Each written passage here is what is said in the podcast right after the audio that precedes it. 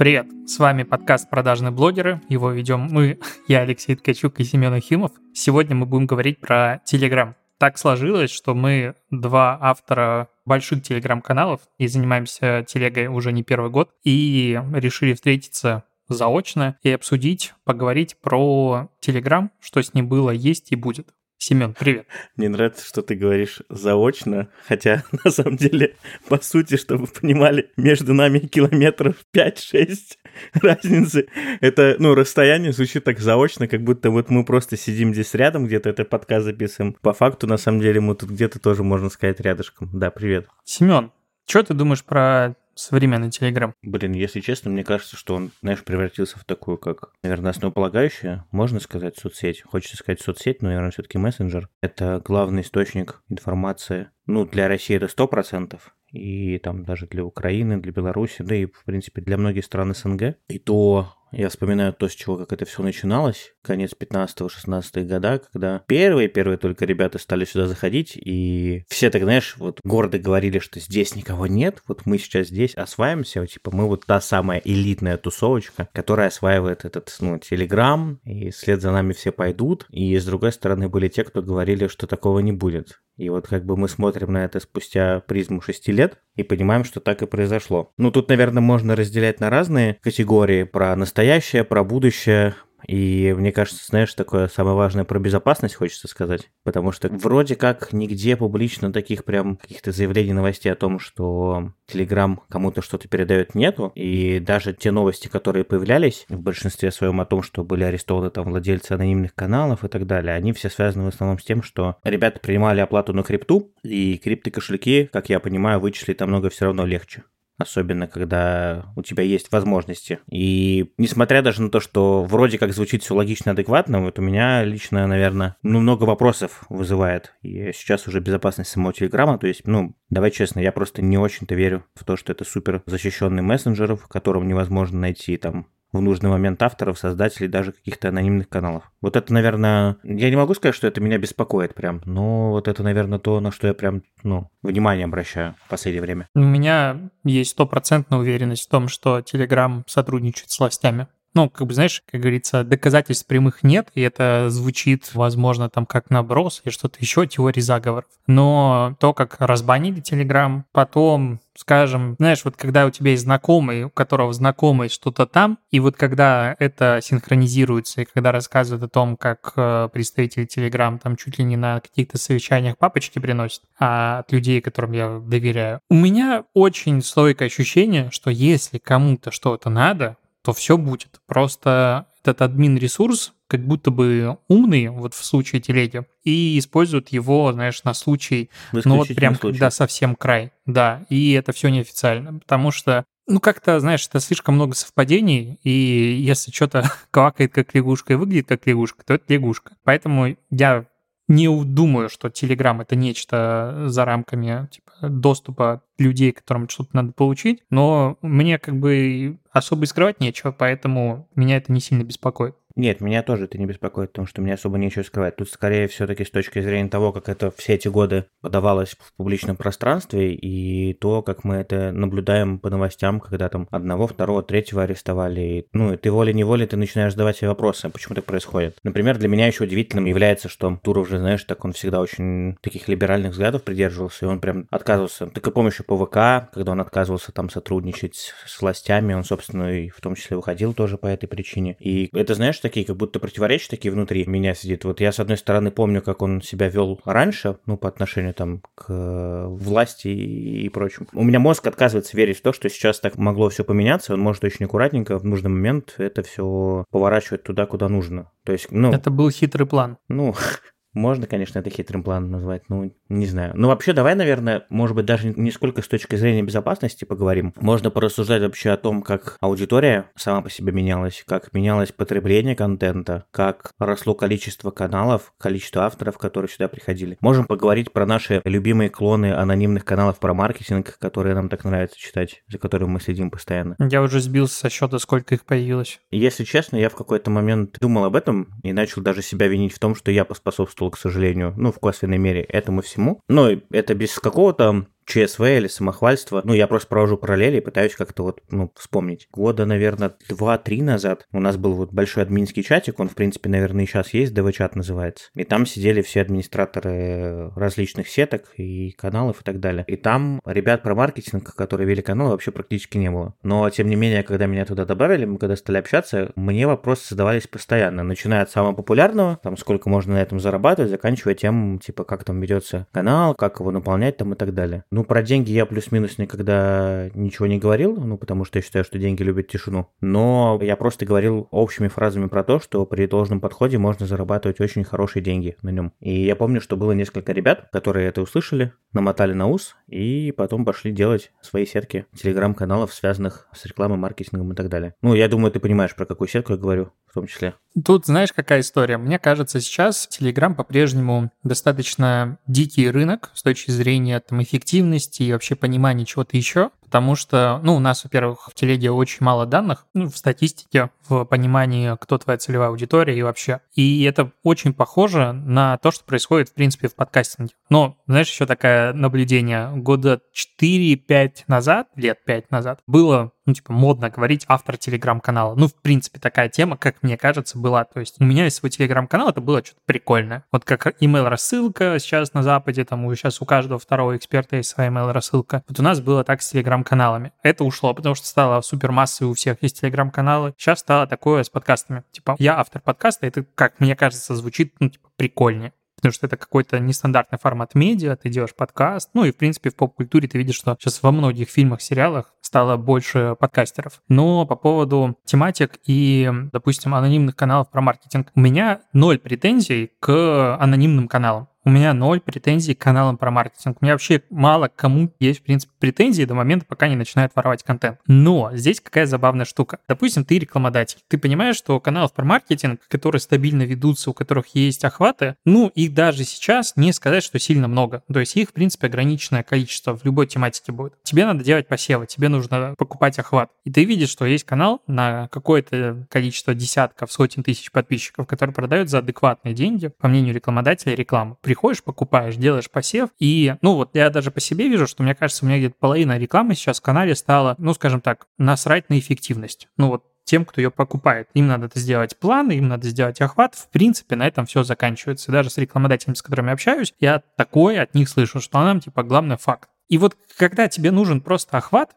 каналы скажем, достаточно попсовой тематики, они, в принципе, очень даже сюда подходят. У них может быть там CPM средний, допустим, по рынку или что-то еще. Ты туда просто закидываешь свою нативочку, они еще с радостью ставят без пометок о рекламе. Все выигрыши, вообще все хорошо, всем по кайфу. Это как бы такой подход рекламодателя и плодит такие рекламные каналы, потому что что тебе надо? Какой-нибудь автор, типа СММщик базовый, который может просто зайти в Твиттер, прочитать там три новости, мониторить что-то еще, и, в принципе, ну, то есть контента у тебя бесконечное количество, потому что кейсы всегда есть. Бюджет на стартовое промо, посев посеял, все хорошо полетело. То есть, в принципе, запустить такой канал вообще без проблем. Конечно, не появляются. Мне кажется, что сейчас, наверное, конечно, сложнее уже, чем даже пару лет назад. Тем более, с учетом даже того, что я, помню, в Telemetr заходил по категории, по-моему, SMM, там, или маркетинг и реклама, там что-то под 300 каналов уже было на тот момент, ну то есть как бы реально цифра просто огромная, но понятное дело, что здесь выигрывают те, кто в рынке уже давно, так скажем, ну там условно мы с тобой, потому что уже там и рекламодатели нас знают, и обычно, когда там клиентам предлагают, уже сразу же там наши каналы сразу же в список закидывают, ну которых можно эту рекламу закупить. Ну тут, наверное, знаешь, просто прикол в том, что все такие каналы, мне в принципе должно быть все равно, наверное, в последнее время мне как-то на это реально стало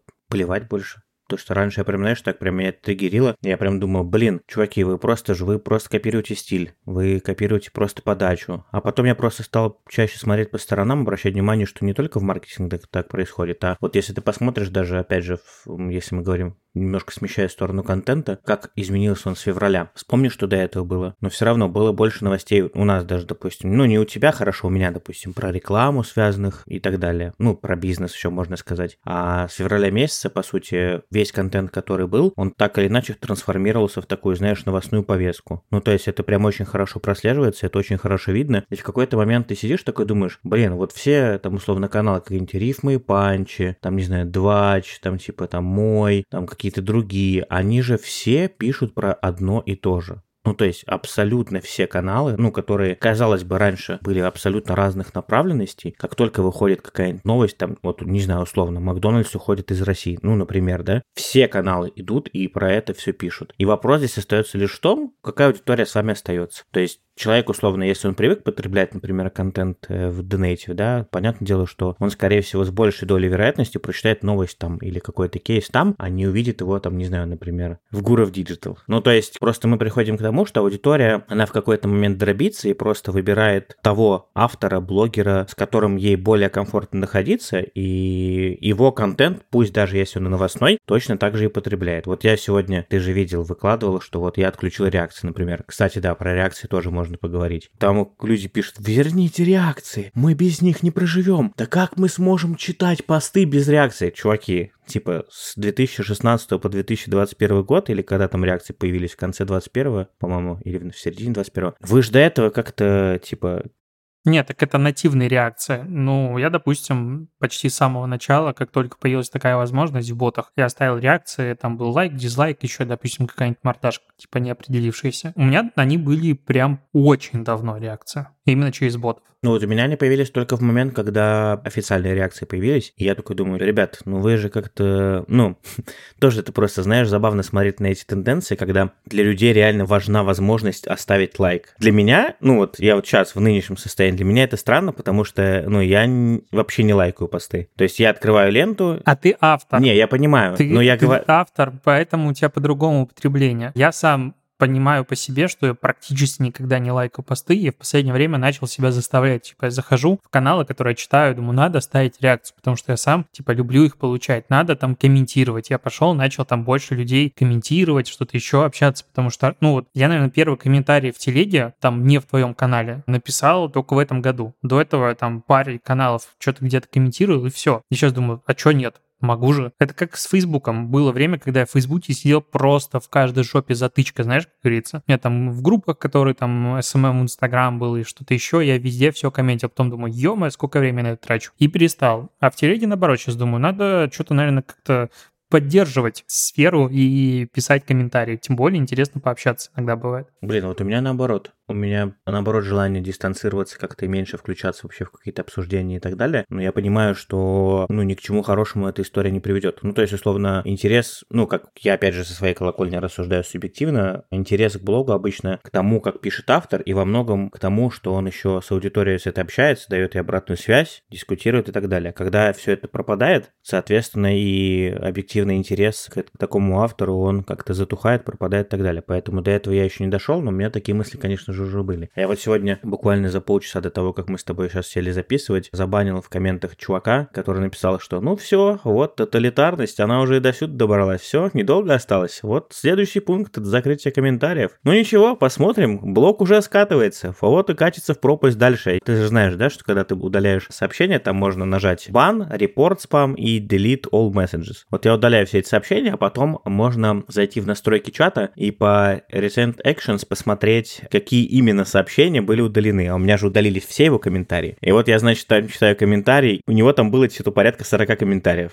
за все время. И я смотрю по логам, и там все комменты, что типа, да, все говно, автор, конечно, дно, да вот контент, конечно, катится в никуда, не все так однозначно. Там я такой думаю, ну, видимо, я все-таки не зря человека заблокировал, просто в какой-то момент мне надоело это все читать. И знаешь, как-то, ну, вроде даже адекватнее стало. Хотя вон тоже там другая девушка пишет, это все нытье, чем вы занимаетесь, это не все. Я сижу, думаю, блин, вот я вот, представляешь, насколько люди рассуждают? Я же из лучших побуждений сижу такой, думаю, блин, наверняка же мне будут задавать вопросы, почему так произошло, надо рассказать, объяснить. Объяснил. Да это нытье, типа, вообще зачем ты нытье свое? Я говорю, можете привести примеры, когда еще было нытье? Зачем такая агрессивная реакция? Да и вообще я отписываюсь, это вообще ваши проблемы, рассуждайте без меня. Я сижу так как обосранный, думаю, что вообще я не так сделал? Типа, я же просто объяснил свою точку зрения. Меня просто обосрали, выставили меня еще виноватым, агрессивным, просто на ровном месте. Когда попросил, просто говорю, вы если говорите, что это нытье, ну, приведите аргументы. Ну, пожалуйста, покажите, где это еще было. Нет, не можем. Ну, ладно, не можете, не можете. Давай поговорим про негатив и хейтеров. Это тема, мне кажется, такая клевая А где еще это обсудить? Потому что у меня в этом году появились свои собственные хейтеры. Либо они только в этом году вошли в мое поле зрения, скорее всего, так и было, потому что какие-то мысли там, ну, чьи-то чужие до меня долетали. Либо их только сейчас заметил. Короче, ну, понятно, что там накручивали охваты, сейчас говно накручивают мне на посты. Я из принципа не буду отключать. Вот принципиальная моя позиция, я не буду отключать какахи, чтобы народ тратил деньги на них, потому что мне, ну, типа, окей, реакция — это и реакция. Всех рекламодателей я всегда предупреждаю об этом, все ржут. Это нахрена это кому-то надо? Я говорю, я не знаю, ну ладно. И, короче, там видно, что иногда человек, типа, спит, и посты выходят без реакции. Хотя у меня сейчас появился второй чувак, который накручивает мне позитивные реакции. Я не знаю нафига. Это, видимо, кто-то из амбассадоров. И были тут э, какие-то аккаунты, типа там, которые писали негатив просто под каждым постом. Я пытался общаться, потому что мне было прикольно ну, что ты мне предъявишь? Потому что, ну, я понимаю там свои минусы, плюсы и все остальное, но вот мне было интересно, за что меня можно прям жестко хейтить. Особо там адеквата я не нашел, потому что там, знаешь, типа, вот как у тебя в кейсе, ты спрашиваешь, а, ну, приведи пример или что-то еще. Похер. Ну, там начинается просто, э, а что ты оправдываешься, а что-то еще? Типа, у тебя много рекламы. Я говорю, ну, там немного, допустим, было в тот момент. Посчитай количество. И там начинает, а что ты вот оправдываешься? А, ну, короче, это всегда можно какому-то твоему слову прикопаться, увести э, диалог в другую сторону. Я терпел, ну, не терпел, мне было по приколу несколько месяцев, не банил. То есть там было несколько аккаунтов прям хейтерских, которые я общался адекватно, типа, подтрунивая. Но в итоге они перешли на прямые оскорбления, не только меня, но аудитории, всех забанил. Ну и, в принципе, у меня такая позиция. Ты можешь писать любую критику до момента, пока она не переходит на личности меня или других людей. Я сразу баню. И вот мне это как бы странно и удивительно, что есть люди, которым нас только не все равно, потому что этот чувак или девушка, я хрен знает ее пол, или его, давай будем называть существо. Это ж абстрактное как бы существо, вот и будет существо. Регулярно заводит новые аккаунты с различными юзернеймами, которые по-разному меня оскорбляют, заходит в комменты, что-то пишет, улетает в бан и так по кругу. Из претензий, как я понял по аватарке, что моя фотография в черных очках на фоне голодающие дети. Я вот не совсем понял, в чем как бы смысл, но, видимо, концепция в том, что люди голодают, а я тут не голодаю. Мне кажется, что это такая достаточно распространенная история, вот ты говоришь, с хейтерами. Вспоминается сразу же пример собственный, кстати. И я, когда проецирую то, что со мной произошло на тех, кто реагирует там у меня на посты таким образом, я как бы немножко примерно понимаю, почему так происходит. В общем, ты знаешь Анатолия Шаре. Конечно, конечно, я читаю. У него есть приватный чат, в который можно купить... Тебя что там забанили? Подписку.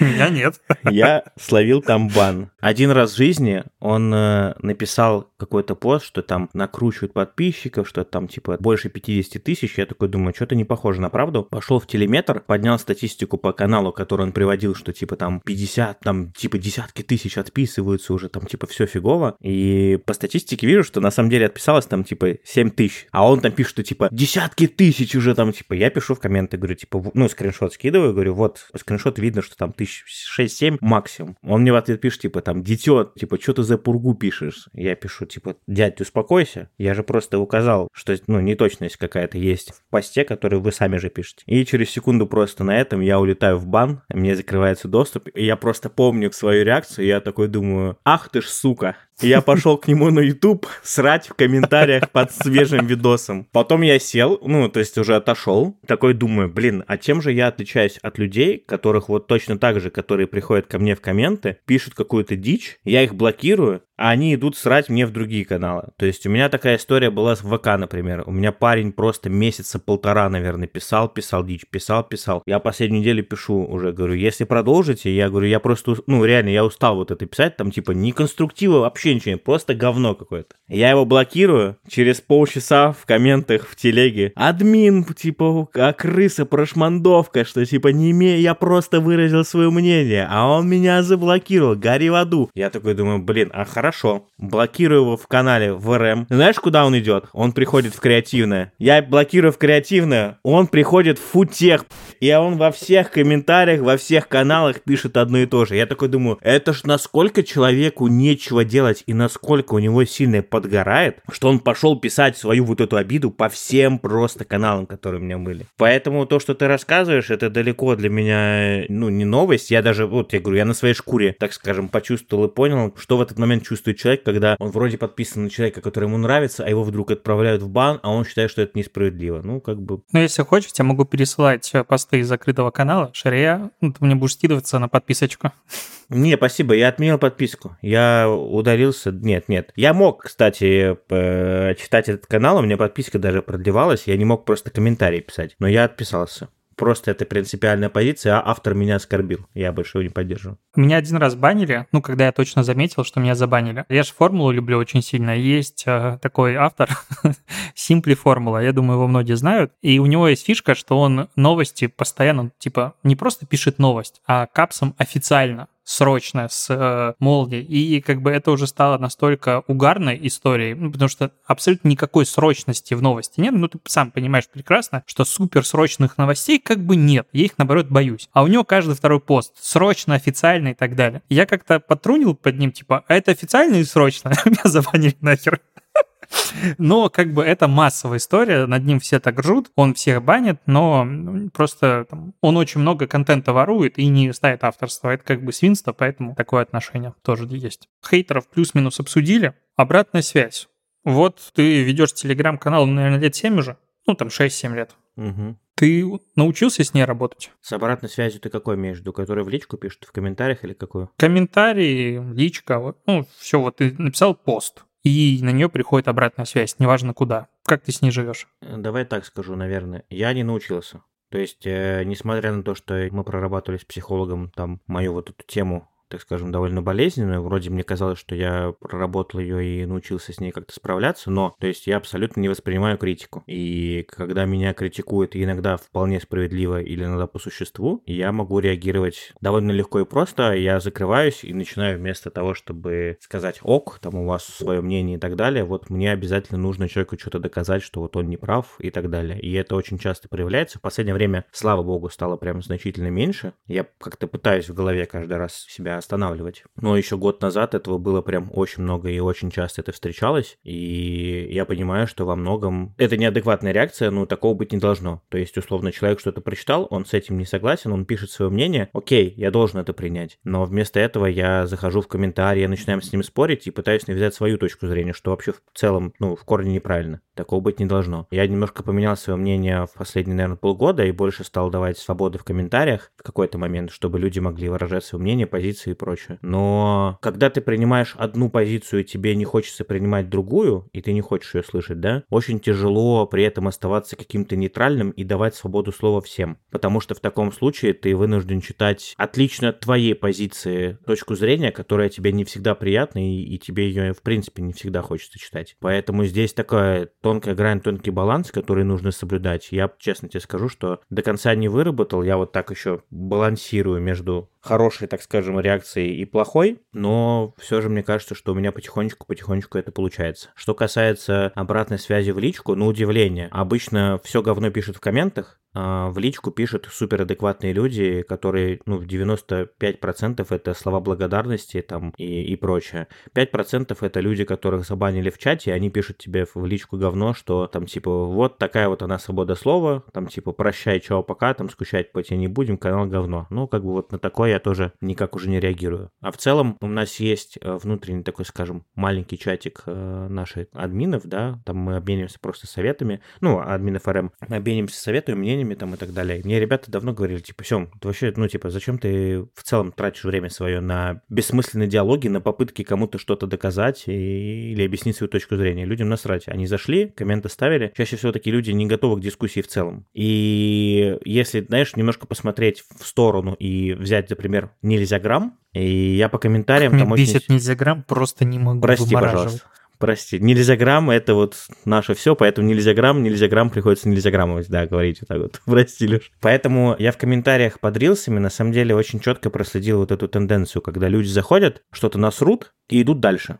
Я даже проводил эксперимент, э, вот мне человек заходит и пишет, ну полная тачка говно, стиля нет, вообще немецкая Типа, вот японцы наше все. Я такой думаю, ну хорошо. Я иду к нему в его профиль, нахожу его это старое ржавое ведро, пишу кусок дерьма из Японии. Чувак через 5 минут удаляет комментарии, либо меня просто блокирует. Я такой думаю, ну, то есть ты заходишь, ты осознаешь, что ты насрал кому-то в комментах, написал просто какую-то херню, но когда то же самое делают тебе, адекватно реагировать ты на это не умеешь. Поэтому здесь мы плавно подходим к тому, что на самом-то деле, я тоже, кстати, про это говорил, помню, и писал, что то, с какой там критикой, обсуждениями и волной там хейта, как ты говоришь, сталкиваются авторы каналов, простые пользователи рядовые никогда не сталкивались. И совсем неизвестно, как они себя поведут, оказавшись на месте там того самого блогера, автора и создателя контента. Потому что они могут точно так же попасть под волну хейта, и неизвестно, как они будут реагировать. Я люблю отличное от своего мнения. Прям очень сильно люблю, честно. Для меня хуже, когда никакой реакции нет. Вот если я что-то сделал, какой-то контент, особенно какую-то большую статью, я вижу отсутствие реакции, вот это меня удручает. Потому что я думаю, что я сделал ненужное говно, никому больше не интересно и все остальное. Типа, меня по головке не погладили. А вот если... Сейчас ржу, короче, над тем, что я сказал. Ну ладно. А вот если допустим, мне начинают писать что-то типа, а вот я с тобой не согласен, а вот это так. Я люблю писать посты в последнее время там про какое-то будущее соцсети или что-то еще, тенденции, там про альтернативное мнение по поводу того, что Маск делает, потому что мне, в принципе, очень нравится, что он делает с Твиттером. И вот начинается дискуссия по этому поводу, там люди приходят, говорят, нет, типа, не прав. Вот я с готовностью вступаю в такие дискуссии, потому что мне интересно. Я прям, мне интересно выслушать мнение другого человека, там завязывается диалог, главное, чтобы не переходило это все, опять же, на оскорбление. Что происходит регулярно? К сожалению, люди зачастую не готовы типа выдерживать какую-то адекватность. И в Телеграм это как бы меньше. В ВК, с учетом того, что там небольшая группа и, в принципе, активность... А сколько у тебя ВК сейчас? 1014 человек. Ну, то есть... Но ты его как-то вообще ведешь, растет. развиваешь? Ну, я кросс-почту туда контент, mm-hmm. и то далеко не весь. Я постоянно mm-hmm. забываю. Я в Тенчат больше кидаю сейчас постов. Ну, и расчет, там кстати? они залетают. Да, вот 2,6 тысяч у меня уже. Mm, нормально. И вот мне нравится, как бы, что в Телеграм можно выстроить какую-то такую дискуссию, в которой разные мнения, они могут быть услышанными. Но очень грустно от того, когда их вообще нет. И меня больше по голове бьют, честно говоря, цифры, потому что я даже сегодня писал у себя в телеге, что Конечно, блокировка Инстаграм очень сильно изменила мир контента. Контент про Инстаграм стал менее востребованным и интересным. А у меня, в принципе, система всего моих социальных сетей строилась на том, что у меня есть основа Dnative.ru, сайт, на котором собрано большое количество статей. И оттуда как бы из поиска люди переходили, читали, и дальше переходили на мои социальные сети. Таким образом как бы у меня выстраивался, ну, все. И сейчас это все упало в разы. То есть у меня, допустим, там вчера было 770, по-моему, человек на сайте. Это, ну, знаешь, как бьет по мозгам, когда раньше у тебя было там 10-12 тысяч в сутки, а сейчас меньше тысячи. И что бы ты типа не делал, это уже как бы не изменить. Это как бы катастрофическое падение. Из-за этого количество подписок не изменилось, а количество подписок значительно уменьшилось. И у меня там стагнирует канал сильно. Ну, там минус 10 тысяч, по сути, с марта. И вот это вот вообще не дает дополнительной мотивации что-то делать. Ну, то есть ты думаешь, что в целом все, ты все просрал, никому больше это ничего не надо. Потом ты приходишь на конфу, допустим, я недавно был в Екатеринбурге, ко мне люди подходят и говорят, блин, давно тебя читаем, классно, супер. Ну, знаешь, вот, вот такая обратная связь. Думаешь, слушай, значит, кто-то все-таки читает, а чего вы комменты не пишете, где ваши реакции? А потом оказывается, что люди читают там запоем, ну, типа там не читаешь неделю, зашел, прочитал все посты, а что уже комментировать или что-то еще. И потребление у всех разное, но при этом вот это вот быстрый источник дофамина, типа, блин, клево или что-нибудь еще, какие-то комментарии, они, ну, я понял, что они на меня влияют. То есть раньше я вроде как пытался отрицать это, что мне пофигу, главное контент, все остальное, но сейчас, когда я понимаю, что потратил свое там, время, мыслительный ресурс или что-то еще на создание постов, особенно статей, и видишь, что это читается слабо-мало, вот это прям меня огорчает. Не бесит, потому что, ну, как бы, опять же, никто никому ничего не должен. Но вот именно огорчает. И я вижу, что сами статьи стали намного менее востребованными. То есть раньше там статьи залетали на 5-10 тысяч просмотров чуть ли не сходу, сейчас, ну, это сложно себе представить. Ну, забавно, да, вот как мы реагируем, вот ты сказала, что когда там стагнирует канал, да, вот что люди отписываются, и у тебя опускаются условно руки, и ты такой, блин, что делать, все плохо. Я просто ловил себя на той же мысли, я когда смотрю, ну, вот этот счетчик, у меня постоянно, знаешь, вот он балансирует, типа 139 900, 140. И ты вот это, знаешь, вроде как такая некая психологическая цифра, которую ты никак не хочешь преодолевать ну, в э, отрицательную сторону, в убыток. Я потому что постоянно смотрю на ту же там кабачковую икру, да, про которую мы с тобой говорим, там, или как этот лидер мнений среди удобрений. У него вообще канал, вот у него одна цифра как стоит, она вообще не падает. Ну, я все время такой думаю, блин, почему? Чем там лучше, чем у меня? Это вопросы, которые я себе все время задаю. Но в какой-то момент понимаю, что, ну, понятно, что абсолютно разный формат э, того, что он пишет, что я пишу и так далее. И сравнивать, наверное, это все тоже глупо. Я все равно немножко в другую сторону пошел. Он один пишет, там он у меня там несколько ребят это все делают. У меня даже, кстати, была мысль, я не помню, озвучил тебе или нет, а я связался с ребятами, которые работали в редакции T-Journal. Часть из них уже нашла работу, часть еще без работы. И я говорю, что вот у меня есть ощущение, что после закрытия T-Journal эту нишу никто не занял. И у меня есть прям желание попробовать эту нишу занять, привлечь ребят, которые писали для сайта T-Journal, чтобы на первых порах они делали это все для канала, а потом постепенно все-таки начинать делать сайт и выводить эту всю историю уже там, ну, потом в мобильное приложение, в сайт сам и так далее. Ну, вот пока что я жду, ребятам вроде мы обсуждаем там по условиям, по всему остальному, как это будет. Но мне кажется, что вроде как задумка такая на следующий год кажется прикольная. Но я точно так же, чтобы ты понимал, точно так же переживаю. Вот, допустим, я захожу с утра, там, оп, отписки там, или оп, комментов мало, и меня это прям так жестко прям демотивирует. И единственное, что меня хоть как-то, так скажем, приводит в чувство и так далее, как бы это смешно не звучало, я захожу ВКонтакте в паблик, а там вообще все зашибись. То есть, типа, я не знаю, как таким образом получилось, но там, типа, супер живая аудитория, там куча людей постоянно что-то пишут. Ну, понятно, что там рекламу еще мы немножко настроили таргетированно, но при этом, при всем, вот этот живой костяк аудитории, ну, он всегда есть, и там охваты, вот там, условно, 100 тысяч. Я надеюсь, что там до конца года мы 100 тысяч добьем все-таки. Охват у постов, типа, по 40, по 50 тысяч, по 60 тысяч есть какие-то посты. Помнишь, мы с тобой, когда еще там даже пару лет назад разговаривали, я говорю, что вот, в телеге у меня охваты больше, чем в ВК, вообще полное днище, ВК там скатился и так далее. А я смотрю на цифры за последний год, полтора, и эти цифры вообще просто кардинально поменялись местами, и теперь телега наоборот дает меньше охвата, нежели тот же ВК. Ну, вообще, по поводу охвата в Телеграм, у меня ощущение, что она стала слишком перегружена. То есть я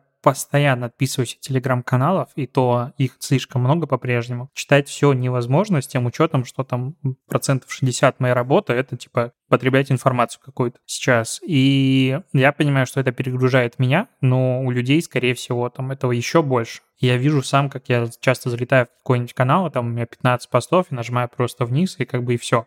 И не читаю все остальные. И я думаю, что многие делают так же. И Telegram, который вот этот прекрасный источник, возможность контактировать с аудиторией напрямую, она тебе поставляется в мессенджер. Помнишь, 90% охвата, 100% охвата. Ну, такие они реально были. То есть я помню времена, когда там 30-50% охват если пост собирал, ну это жопа просто, ну то есть это дно какое-то, не канал. Сейчас, ну вот на мой взгляд, 30% reach rate в Telegram, это если у тебя есть... Ну даже 20-30, наверное, даже вот так вот. Это зашибись. Ну то есть тридцатка это прям шикарно. То есть 30, на мой взгляд, может выдерживать только новостники, которые прям жестко репостятся. А новый канал, у которого как бы аудитория пришла и еще как бы активно, в принципе, читает. Либо каналы, которые публикуют прям очень редко. Ну, то есть там два поста в неделю, люди понимают, что там два поста в неделю есть, окей, читают. Но каналы два поста в неделю не значит рекламу не продают вообще. Ты еще забыл формат канала, которые постоянно на закупах. Ну, я про это и говорю, типа новый канал, новая аудитория свежая. Все остальные, ну вот я сейчас смотрю уже не 30, а 20 20 скорее, вот если 20% будет выдерживаться, клево, потому что у меня были охваты в какой-то момент там к 20 тысячам приближались, сейчас они упали меньше 10 тысяч, я вообще не понимаю, что такое. Ну, то есть, что произошло там? Я тебе скажу, что такое. Я писал даже вот сегодня в посте, что меняется формат потребления, что каналов становится больше, больше, больше, больше, больше. Внимание и аудитория очень сильно размывается. Это напрямую в том числе влияет еще и на количество реакций, которые люди оставляют, и на количество комментариев. Контента становится больше, источников потребления этого контента становится больше, но при этом сам контент чаще всего, там в 80, ну, условно, процентах каналах, он абсолютно идентичный. Меняется только чуть-чуть подача авторская, авторский стиль. Поэтому здесь люди вынуждены как будто бы ходить, выбирать какой-то один, на который они будут читать и на который будут подписаны, а все остальные условно ставят в мут, либо кидают в архив и дальше просто на автомате, как ты говоришь, вот с утра проснулся, оп, отметить все прочитанным и пошел условно работать дальше. Мне кажется, что во многом дело в этом. Это очень хорошо, кстати, видно от год к году. Я думаю, что сейчас ты говоришь, что 20% это хорошо, мы в итоге придем к тому, что, скорее всего, будет история, наверное, как, ну, вот,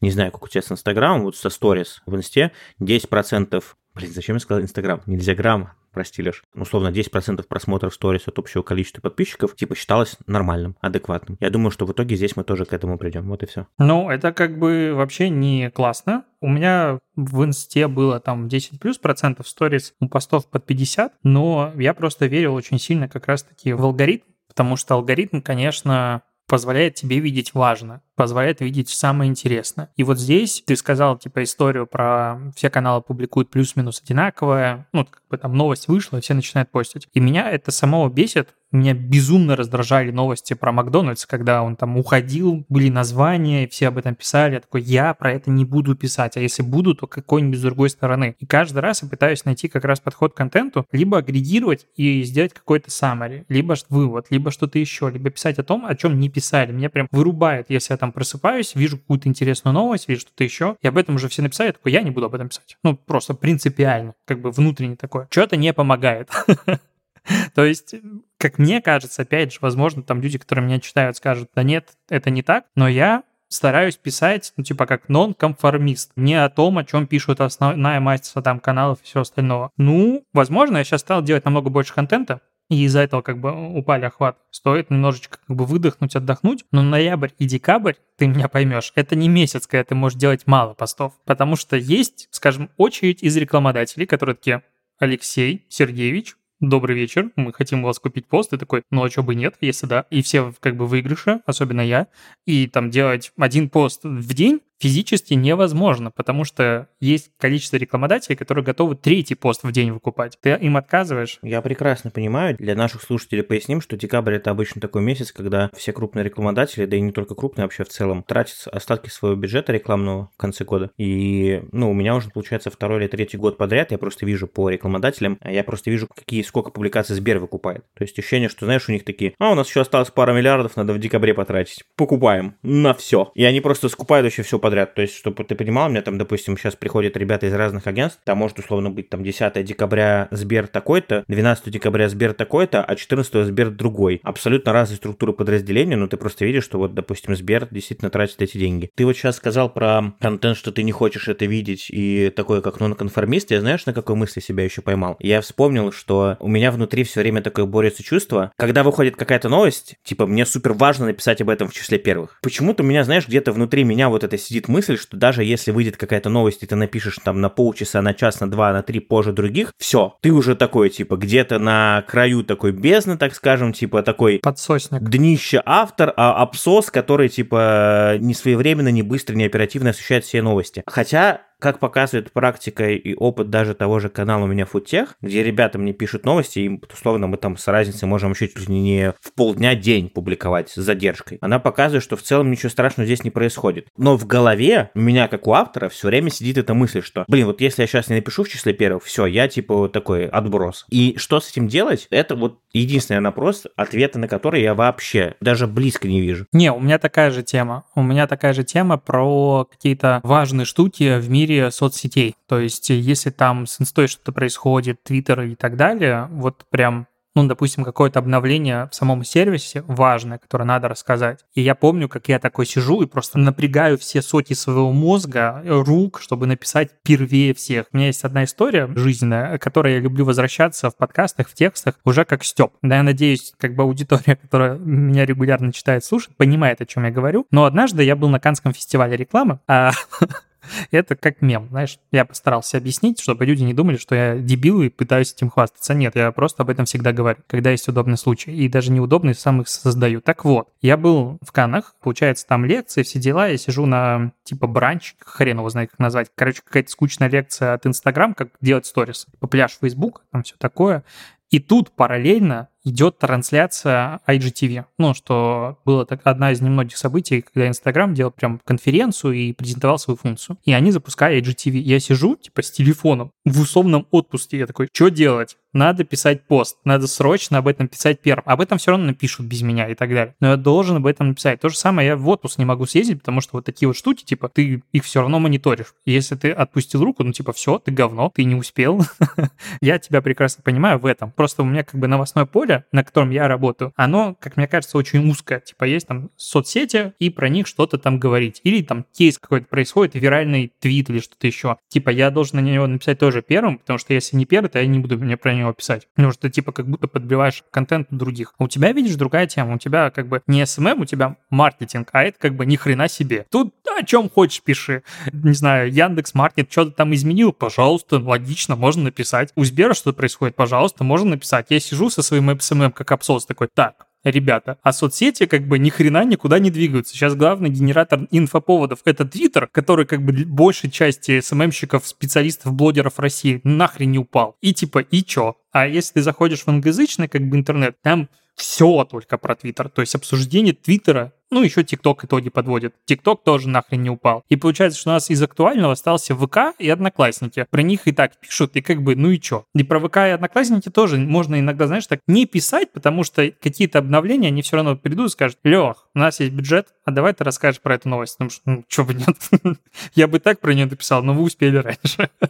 Да, да. Но ты тоже правильно сказал про то, что вот важно находиться все время в повестке. Я себя ловил на мысли, что, знаешь, почему, допустим, мне друзья говорят, а что там куда-нибудь не съездишь, там, типа, не путешествуешь, там, или так далее. Блин, потому что я знаю, что когда я сажусь работать, условно, вот я сижу, допустим, большую часть дня, например, за компьютером, да, и мимо меня вся информация протекает. Я все вижу, я в курсе обо всем и так далее. Стоит мне только на один, на два дня куда-то уехать, вот к друзьям в Псков, например, там, или в Москву. Вот я даже когда вот за машиной ездил. Сутки проходят, ты просто, ты настолько выпадаешь из всего информационного поля, что ты возвращаешься и чувствуешь себя просто максимально не в своей тарелке. Я понимаю, что это такое довольно ошибочное восприятие, и что, наверное, в целом это решается тем, что ты просто берешь ребят типа в редакцию, которые могут этот контент генерить и публиковать там, пока тебя нету. Но проблема в том, что я пытался. То есть у меня есть ребята, которые мне пишут какие-то там тексты или что-то находят. Ну, блин, понимаешь, стилистику моего поста они не могут все равно писать так, как я пишу, потому что все равно вот у тебя есть какой-то твой уникальный почерк, стиль. И как бы человек другой не пытался под тебя построиться, но это невозможно. Ну, я как бы стараюсь быть авторским блогом, поэтому из принципа не беру авторов, но ко мне приходят ребята, которые приносят статьи, типа в блог.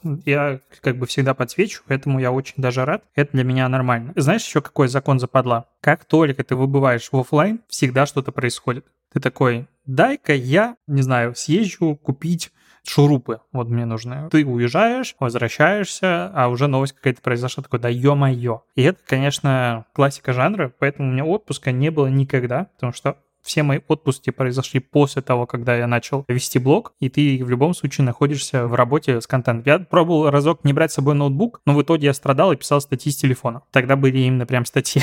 Еще знаешь, забавно, что я тоже про это писал, что условно, когда ты, допустим, сидишь дома, у тебя, например, ну, ты весь день за компьютером сидишь, тебе может в день там прилететь, не знаю, ну, условно, 2-3 обращения от рекламодателей. Ты такой, блин, надо уехать по делам. Сука, вот ты уехал по делам, ты возвращаешься, у тебя просто типа 30 сообщений. Прайс, прайс, хотели бы разместиться. И ты такой думаешь, почему? И реально это не один раз, не два раза. У меня это происходит, ну, это просто на регулярной основе, просто постоянно. Вот я говорю, опять же, на прошлых выходных я когда в Москву ездил, я вернулся в Питер сюда в 2 часа ночи, я еще часа два разгребал просто сообщения в личке, потому что внезапно всем вдруг в пятницу вечер и в субботу с утра нужно было от меня получить какую-то важную информацию. Почему так происходит, тоже мне объяснения никакого этому тоже нет. Куда, думаешь, двигается Телеграм в итоге? Что будет с телегой в 23 году? Я очень жду, очень сильно жду, честно говоря, что это немножко все-таки сместится фокус, что Дуров все-таки рискнет, и, возможно, если не сам, то через каких-то аффилированных лиц там и так далее, все-таки пойдет в сторону крипты, в сторону вот этой децентрализации и там развития тона. Мне очень хочется верить в эту всю историю, потому что мне кажется, что это, наверное, может придать какой-то такой, знаешь, еще новый виток, наверное, для развития мессенджера. И, наверное, даже не только в России, а вообще в целом в мире. Но есть большая вероятность, что ему просто не дадут этого сделать. Но если мы говорим просто с точки зрения того, как он будет развиваться, вот мне кажется, что это прям будет супер интересно, по крайней мере, за этим наблюдать. Что касается того, что ждет каналы, вот если ты посмотришь даже последнее исследование Медиалогия, по-моему, его делала, да, по телеграм-каналам, или Brand Analytics, я, честно говоря, уже запутался. Там, если посмотреть на основной контент, который потребляют пользователи типа 12+,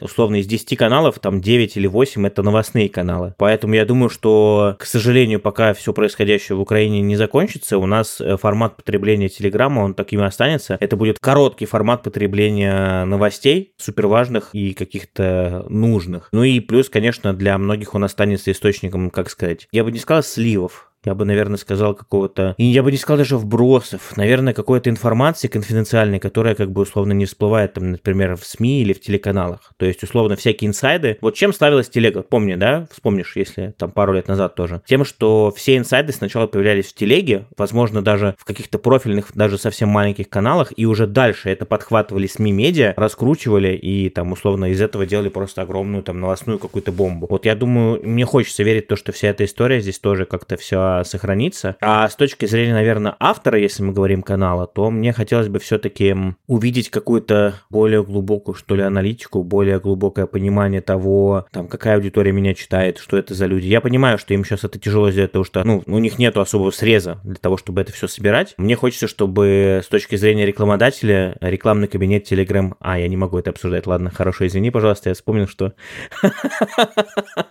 подписал НДА. Да, реклама в Telegram Telegram, ребята, супер работает, все приходите. Лучший Павел Дуров, просто лучший. Но ладно, если, конечно, говорить серьезно, то, что я могу сказать, наверное, хочется, чтобы рекламный кабинет все-таки доработали и улучшили, потому что сейчас там есть огромное количество все-таки изъянов и странностей. То есть, например, для меня было ключевым, ты не пробовал, нет? Рекламный кабинет не работал с ним? Так и не успел. Ну, короче, там такой прикол, что ты, например, запускаешь рекламное объявление, и у тебя, например, ты ставишь на него бюджет 100 евро, например. И у тебя эти 100 евро, они как будто бы у тебя висят в холде до момента, пока не потратятся. И даже если ты в этом рекламном объявлении внезапно поставишь ноль, чтобы вот там условно эти 100 евро вернулись к тебе на баланс, они к тебе на баланс не вернутся. И все, что ты можешь сделать в данном случае, это выделить это рекламное объявление и его удалить. Только после этого эти деньги возвращаются на баланс твоего лицевого счета. Но это довольно странно, потому что если ты делаешь какой-то кейс, понимаешь, да, со статистикой, ты не можешь эту статистику снять, потому что ты удалил это объявление. И получается вот такой вот парадокс. Поэтому я надеюсь, что с этой точки зрения они все-таки допилят рекламный кабинет, сделают его более таким прозрачным, удобным.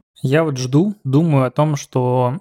Помнишь, э, в Телеграме ждали ленту новостей? Она как бы формально появилась, потому что ты можешь листать один канал, падать в другой канал, и вроде все заготовки для этого есть. Это полностью меняет всю философию мессенджера. И я не совсем понимаю, есть ли в этом смысл, потому что лента новостей в формате телеги может жить только с условием наличия алгоритма. Я думаю, что тогда эта вся история с каналами точно умрет причем начнут умирать очень быстро. Потому что как только ты отделишь личную переписку от каналов, люди перестанут заходить во вкладку с каналами, либо будут это делать просто в разы меньше, нежели там, в диалоге с э, друзьями, там, родственниками и так далее. И в итоге все закончится тем, что вообще, в принципе, каналы как таковые начнут потихонечку умирать. Поэтому я думаю, что Дуров тоже не дурак, он это все осознает. Я думаю, что к этому вряд ли придут. Останется формат тот, который сейчас есть, как ты говоришь, когда вот ты проскроллил, пролистал, тебя на следующий канал переключил. Ну, просто в этой системе я... Ну, у меня очень пессимистичная настроенность относительно будущего развития крупных телеграм-каналов. Мне кажется, наоборот, сейчас э, ну вот я уже думаю о том, чтобы завести какой-то себе новый альтернативный небольшой канал, какие-то темы пытаюсь для него придумать, искать, который будет типа для меня основным.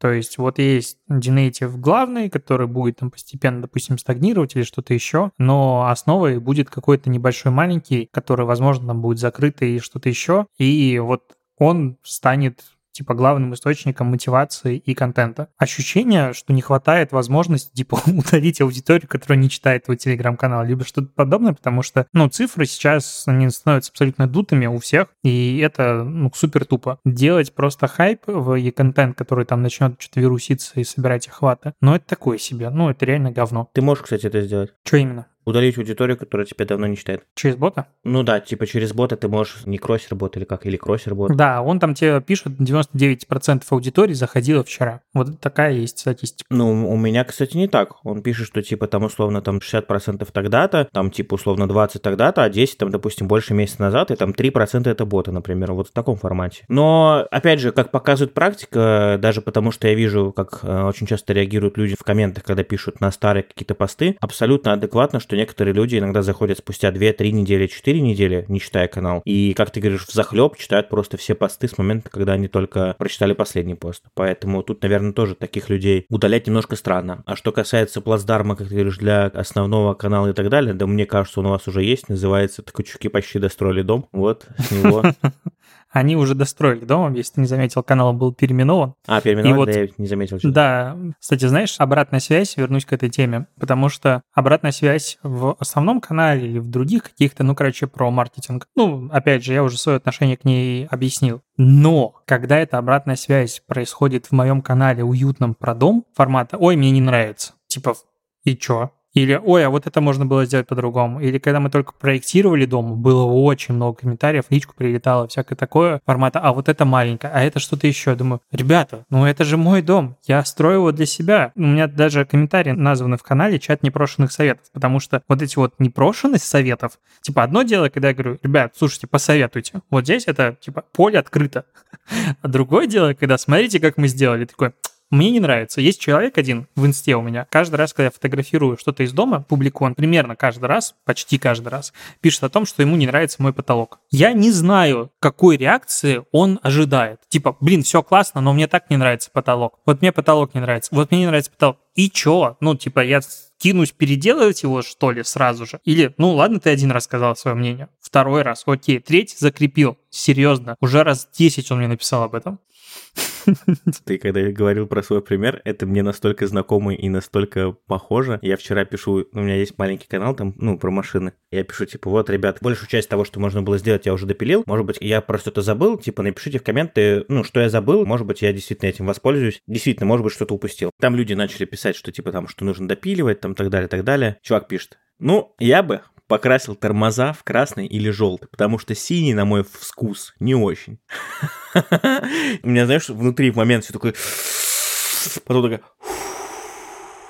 Ну, я согласен, синий ни о чем, да, Сань? Я ему пишу, я говорю, ну я же... Так себе цвет я говорю, я же не на ваш вкус ориентируюсь. Типа, ну, мне нравится синий, поэтому его сделали. Поэтому как бы не только у тебя такие... А, или вот вчера, знаешь, у меня мама вчера, когда приезжала в гости, мы когда как раз пиццу делали, я вечером выложил эти фотографии у себя в свой канал, и там просто два коммента. Непрошенный совет. А пиццу надо сбрасывать на раскаленное ТТТ. Там еще надо прогревать, там и так далее. И другой пишет еще опытный совет. Тесто лучше раскатывать на манке. Мама мне сегодня звонит, сидит вот буквально в 5 часов такая, я зашла почитать комменты, я просто в шоке. Почему эти люди все дают тебе советы? Типа, они неужели... Понимаешь, у меня даже мама этим вопросом задается. Она говорит, я не понимаю, а, почему эти нормально. люди... Ну, то есть, понимаешь, вот мы-то это осознаем, а люди, которые эти советы дают, почему они их дают, я вообще не понимаю. Ну, то есть, для меня это загадка. Как была, как есть, так и останется. У меня родители всегда читают мои комменты.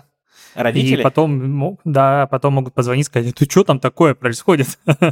Не, я поэтому что я точно никогда не буду выкладывать. Как я занимаюсь спортом, потому что невозможно заниматься спортом правильно. Типа там, как ты бегаешь, это, ну, это все на этом закончились. Было как-то разок я, наверное, выложил, типа я там бегал что-то, и полетели, что надо бегать на низком пульсе, на высоком, на среднем, интервальном, похеру. Про диеты тоже. Это тема, которая под запретом в публичной коммуникации вообще навсегда. Готовка тоже идет лес.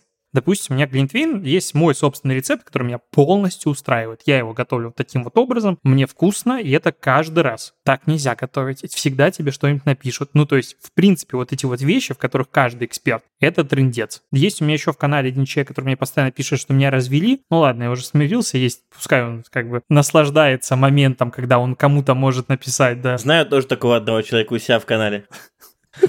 Мы-то не будем говорить, как его сильно развели. Ну ладно, это уже детали. Короче, обратная связь. Вот знаешь, типа есть курсы блогинга. Вот там первые полгода надо уделять психиатру, терапевту или как там называют, который должен готовить тебя к этой обратной связи, потому что вот этот мир публичной коммуникации... А, знаешь, какой у меня был кейс? Весной, когда Инстаграм закрывался в России, его блокировали точнее, я написал пост типа Инстаграм Рип или Фин, ну что-то такое. И вот он завирусился прям жестко. То есть там репостов было тысяч десять, одиннадцать, ну что-то, короче, очень много. И стало страшно в этот момент, потому что что там было в... Ну ты же можешь посмотреть как бы в посте, какие истории с тебя репостят, что там пишут, и как начало прилетать. Я такой, ой-ой-ой-ой-ой, потому что одно дело, когда ты работаешь там со своей аудиторией, которая там знает тебя, или там слышал, или что-то еще, короче, твоя ядровая аудитория. И другое дело, когда ты выходишь во внешний интернет. И вот честно, в этот момент мне становится безумно жалко селеб, звезд, всяких тиктокеров, которые работают на миллионную аудиторию, потому что что же там происходит? Представь себе, что тебя обсуждают в других телеграм-каналах и так далее. Это просто, ну, тяжело.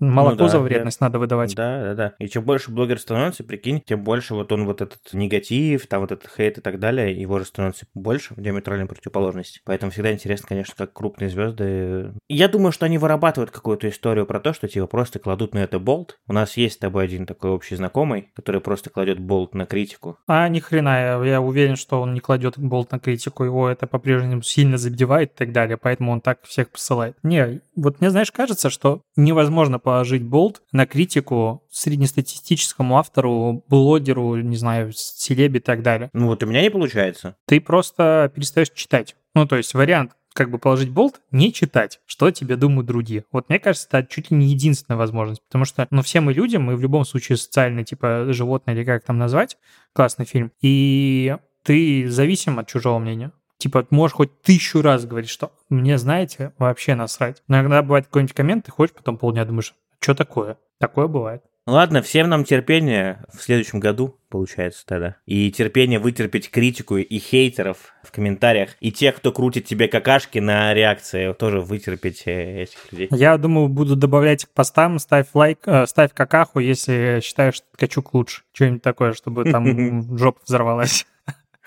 Не, это прикольный эксперимент. Кто кого, но я принципиален и не буду ничего делать. Если уже буду отключать, то это все реакции, но этого я не хочу делать. Да не, ну правильно, типа потому что как только ты это отключишь, они сразу же поймут, что они победили, и у них еще больше будет мотивации тебя дальше топить, вот и все. Да, надо игнорировать. Ну да. Слушай, какие планы на следующий год в телеге? Какие планы на следующий? А я даже, честно говоря, не знаю. У меня не в телеге планы, если честно. Я больше хочу... Ну да, я как-то больше хочу все-таки для Ютуба начать снимать. Вот я сейчас начал выкладывать из интересного просто шортс на Ютубе. Я себе поставил задачу каждый день выкладывать просто один ролик, короткий. Он может быть просто иногда какой-нибудь даже просто бессмысленный, но просто выкладывать и выкладывать, выкладывать и выкладывать. И вот сейчас у меня там уже есть шорты, которые там, вот самый большой, 15 тысяч просмотров у него. Там 7 тысяч, 7 тысяч, 6, 6, 6, пять с половиной, пять с половиной. То есть у меня уже потихонечку они начали набирать. Ну, понятно, что растет немного, но вот у меня с нуля за полтора месяца, типа там сейчас 323 подписчика. Я надеюсь, что если... Тьфу -тьфу -тьфу, не дай бог, если YouTube у нас не заблокирует, то в следующем году я как раз на Shorts ах хорошо подрасту, тем более я начал еще видео туда пока что такие разговорные снимать, потому что мне очень тяжело дается... Ну, хочется снимать формат, знаешь, когда ты, допустим, машины занимаешь или что-то делаешь, да, и ты снимаешь вот live, ну, вот со стороны или тебя снимают. И мне ребята про это в личку пишут в комментах. Но как бы я пока что, честно говоря, стесняюсь, мне как-то немножко пока что, ну, не могу на это решиться, поэтому пока что снимаю просто как есть. Я решил, что просто нужно начать делать и посмотрим, что будет, потому что люди пишут, что, типа, нам нравится тебя смотреть. Вроде как я понял, что я сам потихонечку насозрел к этому всему. На Телеграм каких-то прям таких супер ожиданий я не возлагаю. Мне вот будет интересно посмотреть, что будет в следующем году с ВК. Опять же, вот мой вот этот эксперимент, кстати, который я тебе говорил по заработку из партнерки, да, если сейчас посмотреть. У меня получается, что если мы посмотрим вообще все деньги, которые вот я заработал, так скажем, сейчас с 1 по 11 декабря, это 27 тысяч, это на РСВК, Сейчас скажу сколько. Ну, тут, наверное, будет мало. 200 рублей на видеорекламе. Ладно, пусть будет 27. 27 тысяч, и плюс еще 8,5 тысяч, это была маркет-платформа, это рекламная запись. Ну, условно, 35 тысяч в месяц за 10 дней декабря у меня получилось заработать. Мне просто любопытно, сколько вообще на это можно зарабатывать. На Телеграм, наверное, каких-то прям таких, как ты говоришь, супер ожиданий не возлагаю. Все будет просто развиваться. Ну вот, и, конечно же, как я тебе и сказал в самом начале, что мне хочется верить, что эксперимент вот с ребятами, которые из T-Journal, может быть, получится, и мы как-то начнем немножко в другую сторону двигаться. По крайней мере, это может быть хороший какой-то поинт, чтобы развивать, так скажем, какое-то вот такое медиа уже более, наверное, даже не про маркетинг, а вообще более такое в целом. Хочется попробовать, по крайней мере. Ну, от того, что я попробую, все равно ни хуже, ни лучше не станет, так скажем, да, попытка не пытка. Посмотрим, что получится, не получится. А у тебя что? Ой, много планов. Ну как? Много возможностей для планирования. А ты запустишь в итоге этот платный подписки, или как они у тебя, Paywall? Paywall. Не знаю. Я Мне понял. кажется, Уже- уже, я столько времени тяну с ним, что, скорее всего, нет. На меня тут смотрит как бы вопросительно соседка по комнате, скажем так. Говорит, почему нет. Как-то не могу к нему четко подойти. Мне хочется сильно изменить контент, очень сильно.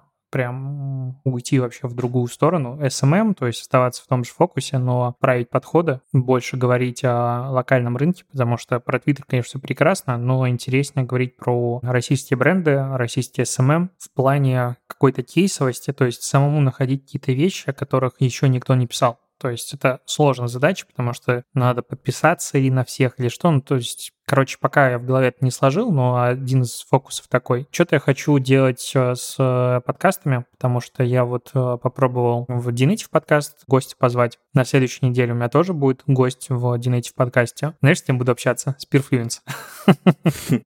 Будет интересно, что они расскажут. Думаю, камеру себе купить и что-то начать делать в формате видеоконтента, но пока идеи дальше купить камеру у меня нет. И это меня немножко останавливает, потому что камеру могу купить, типа, хоть завтра, а что с ней делать? это как бы вопрос. Вот это как бы большой вопрос. А, у меня на следующей неделе, наверное, если все сложится, наверное, не сложится, но по идее, я новый сервис запускаю по ВК. Так. Будет большой анонс, ну как большой анонс, будет просто анонс. Запускаю новый сервис про ВКонтакте он уже работает в MVP. Посмотрим, к чему это приведет. Ну, короче, видишь, я ухожу из сервисных историй, точнее, из э, медиа в больше какие-то сервисные штуки, потому что Dinative я хочу продолжать расти, потому что там активности стало значительно больше. Она, она немножко сейчас упала, надо как-то продвигать. Я уже думаю, может, мобильное приложение начать промить на инсталл и смотреть, что с этим будет. Ну, то есть я так-то дом достроил, и количество денег, которые в него уходили, значительно уменьшилось. Тут еще последние пару рывков, и, в принципе, у меня наконец-то освобождаются какие-то бюджеты на платное промо. И вот здесь я думаю начать прям активно экспериментировать. Посмотрим, как будет 23 год. А то как начнется 23 год с того, что, ребята, знаете, интернет вам больше не нужен. Да, на и заводы. Тогда все копать э, огороды. Ну, слушай, у тебя 10 соток, ты сможешь много, кстати, картошки выращивать, если что. У меня 12, между прочим. Тем более тогда. Ты знаешь, сколько картошки посадить можно? А что сразу картошка? Что за ну, этот имперский нет, шовинизм? Нет, я вообще я... не понимаю. Нет, вообще не об этом. Я буду выращивать огурчики с помидорчиками лучок. Я тут читал статью. А, знаешь, у меня еще какие планы постоянно? Бизнес какой-то делать. Тупо. Я типа агентство не хочу делать ни при каких условиях. Мне дико нравится производство, в принципе. Вот как и сама идея. Потому что, вы знаешь, не знаю, бывает у тебя или нет, ты работаешь целый день, поработал, типа устал, что-то много всего сделал, потом думаешь, а ни хера ты не сделал, ну, полезно, вот как бы в глобальном состоянии. Потом смотришь на ребят, которые, не знаю, там, мы вот сегодня на Тинькофф журнале читал или где там про ребят, которые сделали когтеточки для котов такие прикольные, большие, ну и типа там инвестируют, развивают, и там инвестиции стартовое производство было 4,5 миллиона. Думаю, ну в целом, как бы, ну, не сказать, что сильно большие деньги. И они там развиваются. Думаю, круто, вот я хочу что-то, знаешь, наверное, очень тупо, потому что никогда в жизни не занимался производством и ничего подобного не делал, но иметь свой продукт физический, не электронном виде, потому что у меня в электронном виде уже есть Mave. Есть Dinative Ask, есть там Inblocks, который уже как бы уходит, будет что-то еще новое, это как бы все прекрасно. Именно физический продукт, который вот можно потрогать. Мне кажется, безумное удовольствие, но, скорее всего, там жопа просто. Знаешь, читал тоже на Тинькофф журнале историю про ребят, которые там занимались а, поисковой оптимизацией, чем-то еще, а потом у них все закончилось, ну, там, поток клиентов и так далее, и начали туи, ну, делать, короче, саженцы и продавать их. Нормально заработали? Ну, может, тоже вариант. Туи начать продавать. Так что, знаешь, деньги, они вокруг нас везде. Или магазин Лего по перепродаже какой-нибудь сделаю. Круто? Нет. Не круто. Ладно, это я что-то ушел в фантазию. Давай заканчивать. Давай. Спасибо всем, что дослушали эпизод. Он получился такой супер разговорный. Я думал, немножко еще в другом формате будет. Даже интересно, Но кстати. это, это мне тоже нравится. Это последний эпизод в этом году или мы еще запишем, как думаешь? С одной стороны, я хотел бы сказать, что было бы круто записать еще один эпизод. А с другой стороны, знаешь, вот я так боюсь новостей, которые хочется прямо обсуждать, что если их никаких не произойдет, то я не обижусь. Ну ладно, мы тогда прям пока что вам желать хороших новогодних праздников не будем, потому что хотим надеяться и верить то, что все-таки там числа так 20 25 может 27 еще выйдет один выпуск. Может просто подведем в целом какие-то итоги, не знаю. Может быть обсудим то, что появится, еще не знаю, что-нибудь в таком формате. Да, на этом все. Вам хорошей дороги, утра, вечера и так далее. Всем пока дороги. а, ну да, вы же будете это слушать уже не в воскресенье, когда мы записываем, скорее всего, уже на буднях. Ну, я слушаю подкасты в дороге, мне нравится. Ну, нормально. В общем, всем пока, до новых встреч, пока-пока-пока. Покеда.